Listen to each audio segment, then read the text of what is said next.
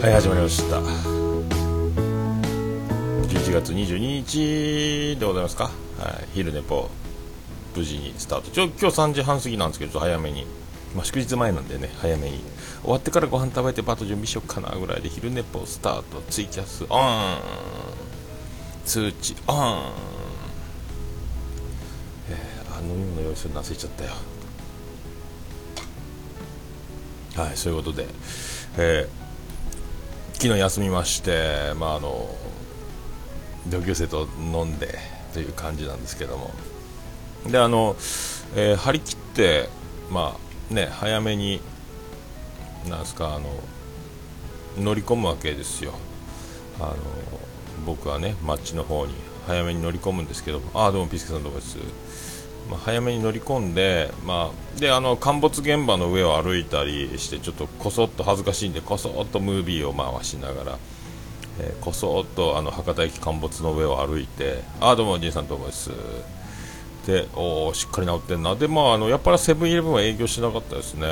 で隣のあの立体駐車場は祝営業再開みたいな花輪も来ててまああのいい感じやったと思うんですけどはい。まあそんな感じで。でまあもうね、えーと、7時から飲むのに対してあ天野さんどうもです。7時から飲むのに僕も昨日1時過ぎ2時頃にはもう博多にいたんですよね、えー、そんなもんでまああのずっとちょっと時間どうしようかなと思って、まあ、キャナルシティでああどうもさ陥没ねそんな感じです。で映画でもいいかな。でも何も見たい映画がないんで、まあ、今の時間でやってるやつを見ようと思って昨日、まあ、そういう原積もりで行ったんですよ、えー、原鶴温泉って近くに福岡にありますけどね、まあ、全然関係ないですけども。そしたらちょうどあのえーと、僕が行った頃に始まるのが「君の名は」これも見たからいいと。あとなんかあのなんか何やったかな。なんか動物に囲まれたなんかポスターが貼ってあったやつなんか外国のなんかコメディタッチな気がしないでもないですけどあともう1個がそのリチャーえなんとかかんとかトム・クルーズのやつがあってあこれがトム・クルーズのやつなんだ。あ予告で見たなと思ってあ、まあ、これしようかなと思ってまあでもやっぱ映画みんなやめようかなとか思いながらあそうだうんこしようと思ってキャナルシティでうんこしてえー、ゆっくりトイレで過ごしトイレのねなんか、えーと、キャナルの免税店というかラオックスかやったかなんかあるんですけどそこの中国人の店員も結構働いてるところがあってでそこのトイレ奥一番奥にあるから遠いから穴場なんですけどそこのトイレの一番端っこの個室に入ったらですねそこの扉の裏にあのラーメンマンのララチのラ手辺に立つって字が張り紙があの A4、B5 用紙いっぱいに大きい文字で、えーと、プリントアウトした文字が1文字貼ってあるんですよ。どういうこと？どういうこと？って思ったんですけど。まあいいか。え？でも他の3つの個室のうちえ？全部でラーメンマンって書いてあるんかなと思って隣の扉を見てもう1個の扉を見て何も貼っとらん。えなんで？なんでここだけラなんで？なんで？まあいいか。と思って。まあそういう感じだったんですけど。で戻ってきてやっぱり映画見よっかな。ちょうど見よっかなと思ったらまあ12時25分か2時半ぐらいのあ今5分前ぐらいか。いっかと思ってやっぱりこうあの機械でみんな並んでて窓口は並んでたんであの機械であのしあの購入したんですけど最初そのなんかトム・クルーズのやつは 4DX とかなんか 3D とかナイトディナープランとかいろいろあるみたいでその 2D で今からあるやつのやつがチョイスがよくわかんないでえないこの時間ないないないっつってあったあったと思ったら意外に後ろの方も入ってるっていう。僕大体一番後ろの一番通路側のとこパッと出入りしやすいやつ。あとだからこう座るときにすいません前すいませんって入っていくのがめんどくさいんであ C さんどうも。もう端っこがいいんですけどもないから真ん中より真ん中から前のゾーンだけが空いてる感じなんでその条件で探すと。真ん中の歩道もどもするの面倒くさいんで、えー、しょうがないかと、えー、真ん中の通路のから一番目のところ、まん、やや真ん中でも前半の一番後ろゾーンみたいな前半分のところの端っこに座ってそれでまあ見たんですけど。めっちゃ面白いやんっていうですね。面白かったですね、まあ、何の映画か前情報一切あのもう見るつもりもなく、えー、噂も聞いていないという。で割とトム・クルーズやっぱバッキバキやんっていうかっこよかったな。いやどうもトムですって一時名乗りたいぐらいもう気分はトム・クルーズなんですけど、まあ、鏡見ると僕のお腹は出ていたというですね、えー、こんばんはトム・クルーズですなんですけどまあすごかったですね。なかなかアクションが。ああいうああいうストーリーやっぱあるんですね、えー、そういう悪いことしてるやつが、えー、国家には潜んでるのかっていうお話。いや面白かったな。面白かった。まあ偶然まあ偶然見見てですね、えー、まあ偶然見れたんでまあラッキーだなこれで僕あのブログカテゴリーあの映画館で映画鑑賞ジョニーみたいな2016ってカテゴリーで、えー、ずっと見た映画をタイトルを記録していくブログのカテゴリーを作ってるんですけど9本目ですね今年ね、えー、予期せぬ9本目今年10本見るんでしょうか映画館で映画をね。まあでも今のところやっぱり三船美佳最高路線バスの旅ザ・ムービー in 台湾ですか。やっぱあの、ね、三船美佳が一番今今年見た映画館の映画でやっぱ三船美佳素敵案になったということ。えー、になりますけど。ああそう C さんそうあのついに松屋に僕行きましてもう意識しないで行った多分十何年ぶりかもしれないですけども松屋に行ったの、えー、わでも290円の牛丼に味噌汁ついてるよと思って驚きまして。であのドレッシングをかけるあの100均で売ってるようなあの容器に七味唐辛子が入っててあの吉野家で僕いつも食べるんで吉野家の七味は、えーと、ランニングコスト、まあね、消耗品みたいな感じでなかなか七味があの思いっきり振っても出てこないんで一生懸命振らなきゃいけないんですよ、あのね、やっぱ減りがねいたずらに減るというのは経費に対してやっぱ経費を圧迫するから吉野家の七味。七味のように見えて3味か2味かぐらいなそんなに種類入ってないと思うんですけど1味かもしれないですけどいっぱい振っても出てこないんでその感覚ってまあ松屋でその七味の唐辛子のやつをひっくり返したらザパーっても牛丼が真っ赤になりまして汗ビヒャーなってですねもう失敗したと思って。まあでもまずはあの一口二口食べてから唐辛子投入しようと思ってた作戦が功を奏してたなのでちゃんと味は分かりましたんで。どっちかっていうと吉野家よりは甘さ控えめ甘さをちょっと出すというか和風に近いえちゃんとあのこうなんですかすき焼きの流れを組んだような感じも九州的には。まあ良かったですねでもね。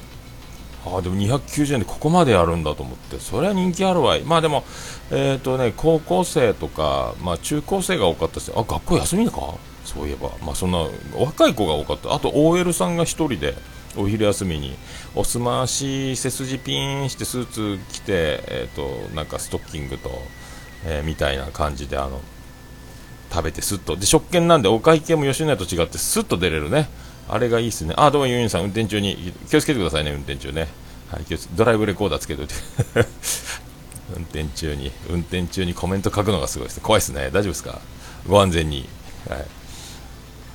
あの、元 DNA の、えー、種田が、えー、無免許スピード違反で捕まったらしいんで、はい、気をつけてくださいね。ガニ股打法の。で、そんで松屋も体験してからのキャナルシティで映画を見て、これでちょっと僕も松屋というのを覚えましたんで、大体もう、休みの日は夜までそんなにご飯にあんまり命かけないんで、まあ、軽くマックでお茶でもコーヒーでも飲みながらなんかポッドキャスト聞くかなんかでパンかなんスタバでもなんかパンを1個買うか買わないかみたいな。ああ食券スタイルやっぱいいっすね。楽っすね。食券がまあ食券並ぶとねあれだけど。な前に誰もいなければさっと変えていいっすよね。まあそんなんでまあちょうどねこれで僕の松屋ってパターンがこれ1つ加わりましたんで。ただあれ七味がすごい穴が大きくてあんなに大量に出てくるとは思わなかったんでマジでもう、えー、汗びっちゃやったですけど。もう会計もないんです。とりあえずカバンも上着も全部あの抱えたまま外に出て外で体勢を整えました。店の中でゆっくり上着着てとか早く出ようっていう感じになりましたけど、えー、まあそんな感じでございますか。マジで。いやすごかったなマジで。まあ、そんなんで、まあ、待ち合わせなんで今度はあの、えー、充電しながら、あ、虹場さん、どうもです、どうもです。まあ、充電しながら待ち合わせ、えーと、飲み会に備えようということで、えーと、中洲から天神まで歩きながらで新天町の中にアーケードが天神にあるんですけどあそうそうそう。であれそう。松屋の食券あのスイカでピッて。楽やかっこいいわ。スイカで食べましたスイカで290円。ピッて。もうポケットで小銭小銭いってもねあれめんどくさくピッてこう牛丼ピッペッテッて七味ドバッダってなっただけですけど。それも良かったですよ。でもでまあ、そのスタバじゃないやタリーズでコーヒー飲みながら待つかと思って。でコンセントあるよっていうあの友達が充電しながら僕待っときたいよっつったらあのまとめサイトの、えーと添付を送ってくれてえプレミアム380円の一択なん？へえさすが。アマンさんがやっぱ資本ね株主だということでやっぱその辺は優待してるんでしょうね、えー、それであのあタリーズコンセントあるじゃんと思って。で3階建てでえっ、ー、と1人で座れそうな椅子がコンセントが見当たらなくて。でもう1回3階から1階に降りてって。1階はあのカウンターレジの後ろにちょっとしたあの無理やりあ天野さん食べたいですか安いの。無理やりコンセントとカウンターテーブルが無理やり作ってあるような場所があってここしかないんですかってお姉さんに聞いた。え上にありますよ。えいやああおってなって。ソファー席の足元にコンセントがあります。ソファー席のみあの足元にあります。あ1個。お姉さんとお姉さんの間の1個。あの席。空いてたあの席だってまたあ戻って。でまたそこの席座って。で足元ちょうど股に手を突っ込むかのような感じでコンセントさしてそれから待ち合わせ、えー、出発までずっと待ってて。それから、えー、となんか昨日は、えー、食べ放題飲み放題、えー、6年4組、えー、給食専門学校っていうですね。えー、もうお姉ちゃん従業員のお姉ちゃんもジャージを着て学校の先生みたいなね。えー、お肉と玉ねぎの質が良くなっただけの牛飯。あそうなんだ。普通のがいいんですがプレミア東京あたりの店舗がほとんど。あそうなんや。あ電話ですね。ちょっとお待ちください。はいもしもし。はいはい。はいはい。どうも。はいはい。はいはいはい。はいはい。入ってきてない。あそうですかもうないのはないけどもうしょうがないのはしょうがないですよね。もう無理でしょ？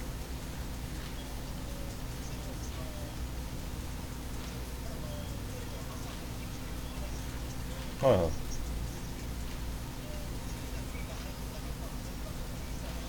あじゃあむ向こうの積み忘れああじゃあもうしょうがないって。もう帰ってるんでしょ熊本。じゃあもうじゃあ分かりました。明日で。あわかりました。あ。じゃあ今日の分が明日来るってことですね。あ。あ今日今日処理してまた新しくってわけじゃなくてその積み忘れを送ってくれるってこ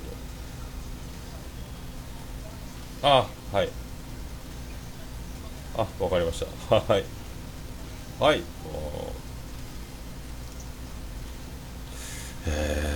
番組の途中ですが、えー、ニュース速報が入りまして、えー、砂肝、えー、積み忘れ熊本の業者、えー、砂肝の積み忘れが発覚いたしました、えー、これをもちまして本日の、えー、桃屋の、えー、砂肝メニュー、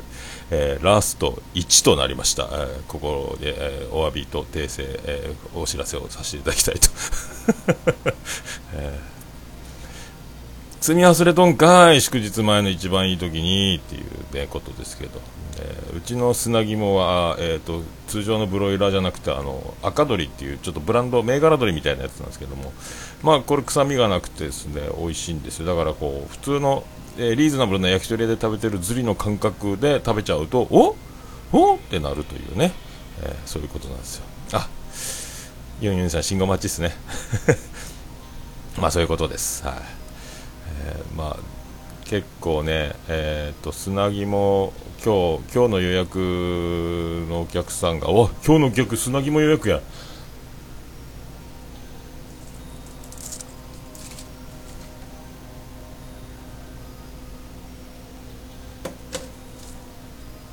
あ大丈夫やった。焦ったわ。焦ったわマジで。ここの予約の奥さんが砂肝が大好きで必ず2つ頼むんですけど今日は奥様じゃなくて旦那様の方の会社の集まりだったんで今日はセーフです。ずりのことの図の字も出さないようにこう、えー、記憶を紐付けしないようにしとかないかんす。いえもう本当祝日前なんですからまあね勘弁しちゃうっていう。まあまあもう安い砂肝ってわけにもいけないんでちょっともう全然物が違うんでね。どうも達川達川光雄です、えー、いやまあいっかもうしゃあないなこれ。もうこんなんばっかりっすよ。えー、ね。え多分朝持ってきてたって言ってたんですけどそこで納品チェックを多分担当が間に合わず今から桃屋に向けて午後の便出発だって時に中を点検した時に発覚して手遅れっていうことだと思うんですよね。朝なかなか検品まではできないでしょうから、まあ、そういうね、えー、二重三重に、えー、事故は、えー、重なって起こるものでございますから、まあ、ハインリヒの法則といいますかえー、ヒヤリハットといいますか、えー、一つの事件、一つの死亡事故という重大な事件、事故が起こる前に、えー、300対30対1というこの割合が、えー、ね、えー、なそういう積み重ねがあるんで、えー、この、えー、あ危ねっていうことを300回繰り返した後の、えー、その一つの大きな事故へつながる。だからあ今日は運が助かった。っていうこの積みこの目を積んでいかないことには、えー、事故は未然に防ぐことはできない。ということですから、えー、そういうことをね一つ一つを、え積み重ねて、え次に生かしていただく。というのが若い、え営業マンこのね、え食品を運ぶというこの担当者の命ではありますけども、えそれがまあねえー、このことを繰り返す、えー、遅すぎた反省同じことを繰り返す。そしてまた次どんなえー、びっくりする展開を僕にお届けしてくれるのか、えー、以上ニュース速報として、えー、お伝えしましたけど。あ翔さんこんにちは。あ妻が砂肝巻いていただんだよとなると怖いですというね、え まあ怖いですけどね。まあしょうがないですね。まあね、そういう、まあ、お仕事に関してはね、生きていく上ではそんな細かいことを気にしないという、もう、その、若智子の法則というのはありますけども、まあ、お仕事となるとね、まあ、どうしてくれるんだっていうことになりますから、まあ、その辺はね、あの、もう真摯に受け止めまして、えー次回、えー、再発防止に努めますという、えー、コメントいただくでしょうけども、えー、再発防止という、えこととは手を変え品を変え新しいえー、ことが起こるので再発防止、まあ、大きな意味で再発は続くんですけども、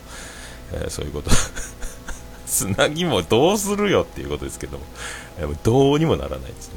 だからねずっとここに一緒に立っておいてお客さんが砂肝注文するたびにあの私の手違いでってずっと謝ってくれるんならいいよって言いたい時もありますけどもまあしょうがないですよね、まあ、そういうね突発的な、えー、早めに、えー、ツイキャスを始めたらこれだぜってことですけども。いやまあ驚きましたね。まあいいでしょ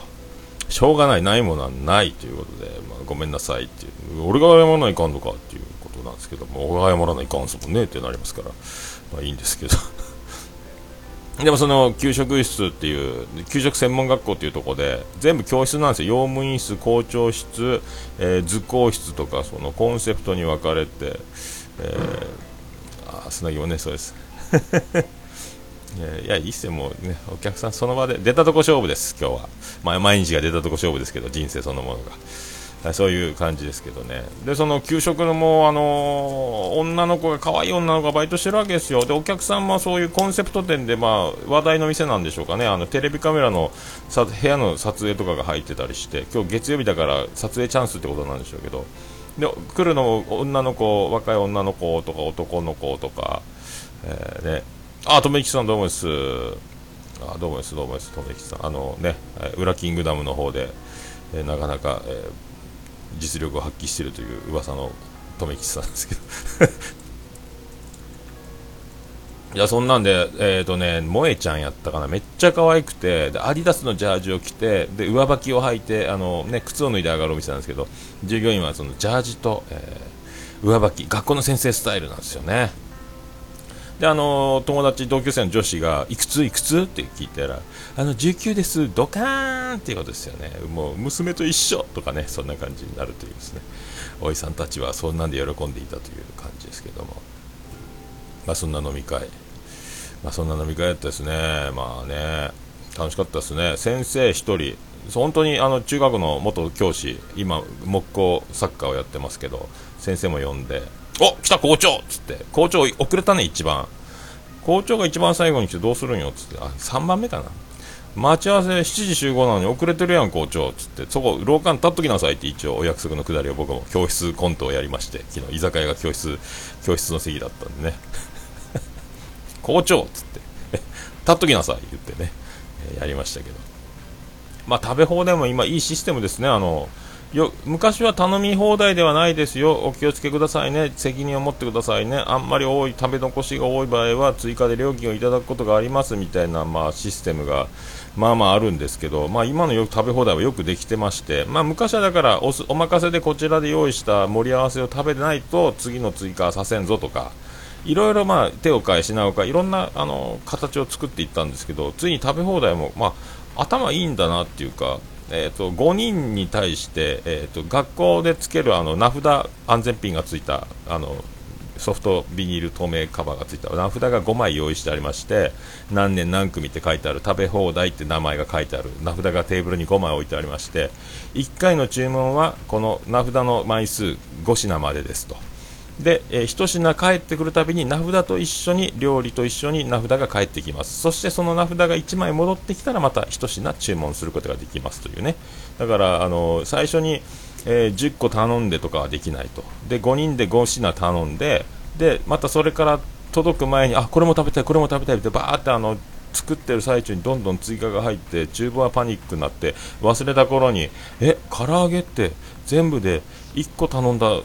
つもりが3つ来てるじゃん。食べきれないよみたいなアホみたいなことになるということが、え回避できるという。常にもうあの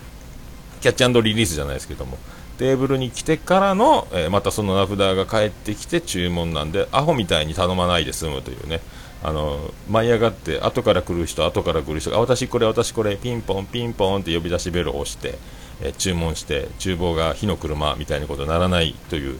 えー、なかなかね。で給食のあのなんですか金金製のお皿？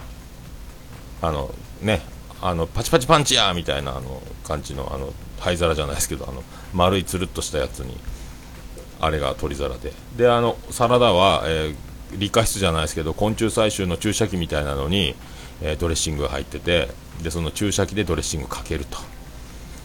あんまり美味しすぎるとピュッと出ちゃうんで気をつけてくださいねって、まあ、19歳のお姉ちゃん、そんなこと言うのって。で最初の方は硬いですからお気をつけくださいね、結構壁にビューって飛ばされるお客さんもおられるんですよとかね、もう大丈夫かよ、お姉ちゃん、そんなこと、録音、オンリーでもう一回録音させてくださいみたいなことを何回も言っていただいて、おじさん、キャッキャ喜んで、でドレッシングを注射器でかけながら 食べるという、えー、そんな44歳の集まりでしたけどね。まあ楽しかったですね、それでもうどうしようかどうしようか言って、では1人あの、ね、私の行きつけの屋台があるから、そこでちょっと軽く一杯やって、解散しようっていうことで、まあ、食べ放題、飲み放題が終わって、でえーと、途中で先生帰ったり、えー、と別れて、ね、あの残りの4人で屋台で。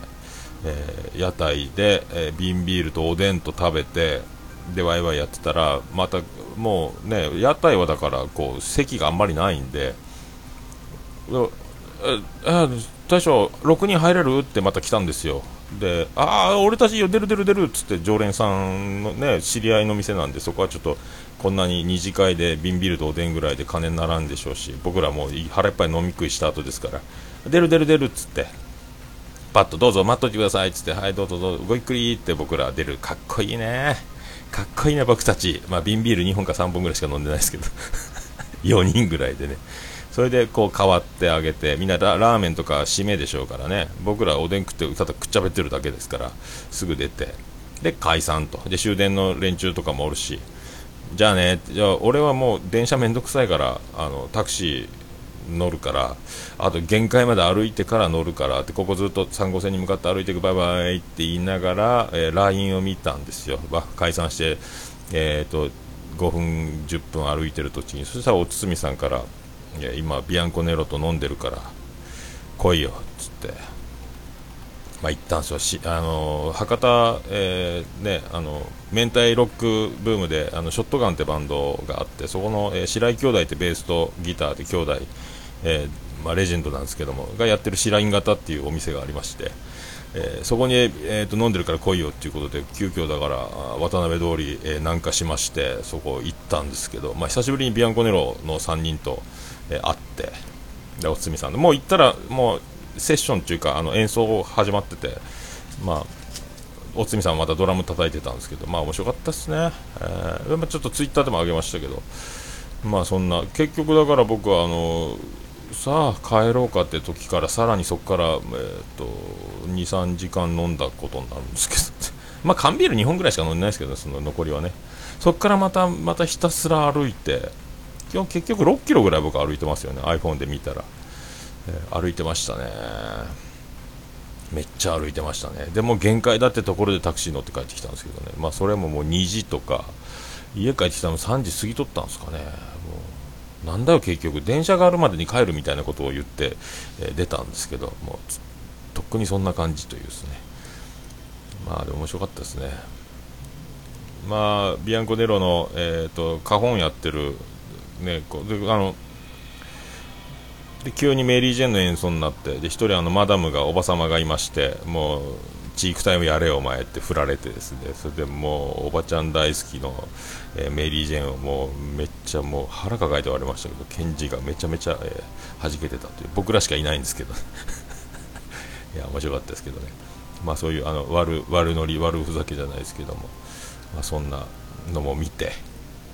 であのライブ 2days で CB でやってたのどうっていうあのでアイドルグループのキュンキュンって、えー、グループともあの2日目この前の日曜日は一緒にライブやってその話とかも聞いたりね、えー、アイドルすごいねみたいなね。アイドルと一緒にコラボした話も面白かったですし、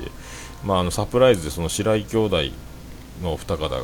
出てくる場面もあったりとかね。あとなんかリスナー、オルネポを聞いてビアンコネロ見に来ましたっていうあの前クッキー焼いてくれた子があの美人美女リスナーがいるんですけどもビアンコネロ見に行ったよって言って最高めっちゃ面白かったっつってで結局ビアンコネロのライブのツイートの感想みんな腹筋崩壊って書いてあって腹抱えて笑ったって一体何があっとん？あんたらみたいなね、まあ、いろいろそういう大爆笑大爆笑だった話も聞いてでなんかあなんかオルネポ聞いてくれた方があのライブに来てくれましたってすぐ言われましてねビアンコネロにああそうっすかマジっすかマジっすかということで。すいませんねこっちもねバンバン曲かけさせてもらってますけどねみたいなね。えー、そういう他人行儀な、えー、ビアンコネの挨拶をして。多分軽く僕を呼んでたと思うんですよね、おつみさんもね。で僕がすぐ登場したから、まあ、間もなくっていうか、まあね、そこに僕が到着したらもう、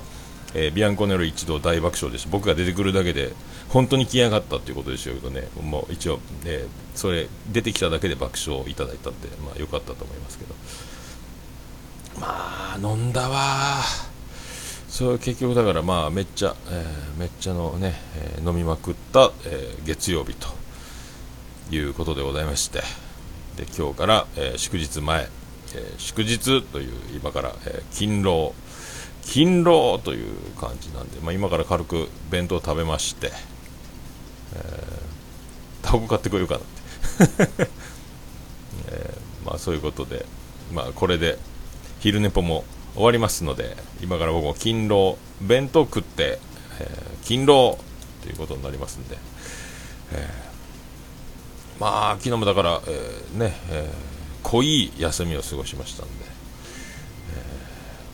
ただね今日見たらよう見たら iPhone の強化ガラス、え、強化ガラスフィルム割れてるんですよね。ひびが入ってるんですよ。俺何したんやろ昨日。iPhone の強化ガラス、えー、シートというか保護フィルムブルーライトカット機能付きを貼ってるんですけど結構分厚いやつを買ってるんですけど4000何歩ぐらいしたんやないかなこれ。めっちゃ分厚いやつなんですけども、えー、3方向にひびがパーン入ってるんですよ。なんか僕ぶつけたんでしょうねこれ、えー、なんかぶつけたんでしょうね。あどうもお疲れ様です。あビスケさんどうもお疲れ様です。え、何なんでしょうね、これね。パキーなってますよね。パキーなってますよ、これ。あどうも、とめきさんお疲れ様でした。ありがとうございます。ありがとうございます。ありがとうございます。えー、こパキーなってるんですよね。またこれ買いに行かないかんですね。まあ、見るにそんなに、えー、支障はないんですけども。あ、どうも皆さん、ありがとうございます。ユンユンさん、翔さん、ジンさん、ありがとうございます。お疲れ様でございます。皆さん、素敵な火曜日をお過ごしください。今日逃げ恥ですか？あ、見てねえわ、6話。6話を結局見ていないです。今日6話を見てから7話の録画を 2, 2曲続けてっていう感じでやりましょうかね。あ、もう時間です。それでは皆さん、ごきげんよう。また明日。はい、ということで、えー、突然 大体突然終わるパターンですけどね、えー、そういう感じで、えー、ツイキャス無事終了しました。まあ、iPhone ガラス割れたよっていうことですけど、まあそんなとこです。はい、さあ、今から弁当食べまして、えーと、祝日前、勤労、逃げ恥を見なきゃっていう、今日爆笑問題カーボーイも聞きたいですね、まあその揺れる乙女心でございますけども、はい、そういうことでございまして、また明日あたり、えー、多分やると思います。はい、またごきげんよう。それでは皆さん、素敵な火曜日お過ごしください。どうもでした。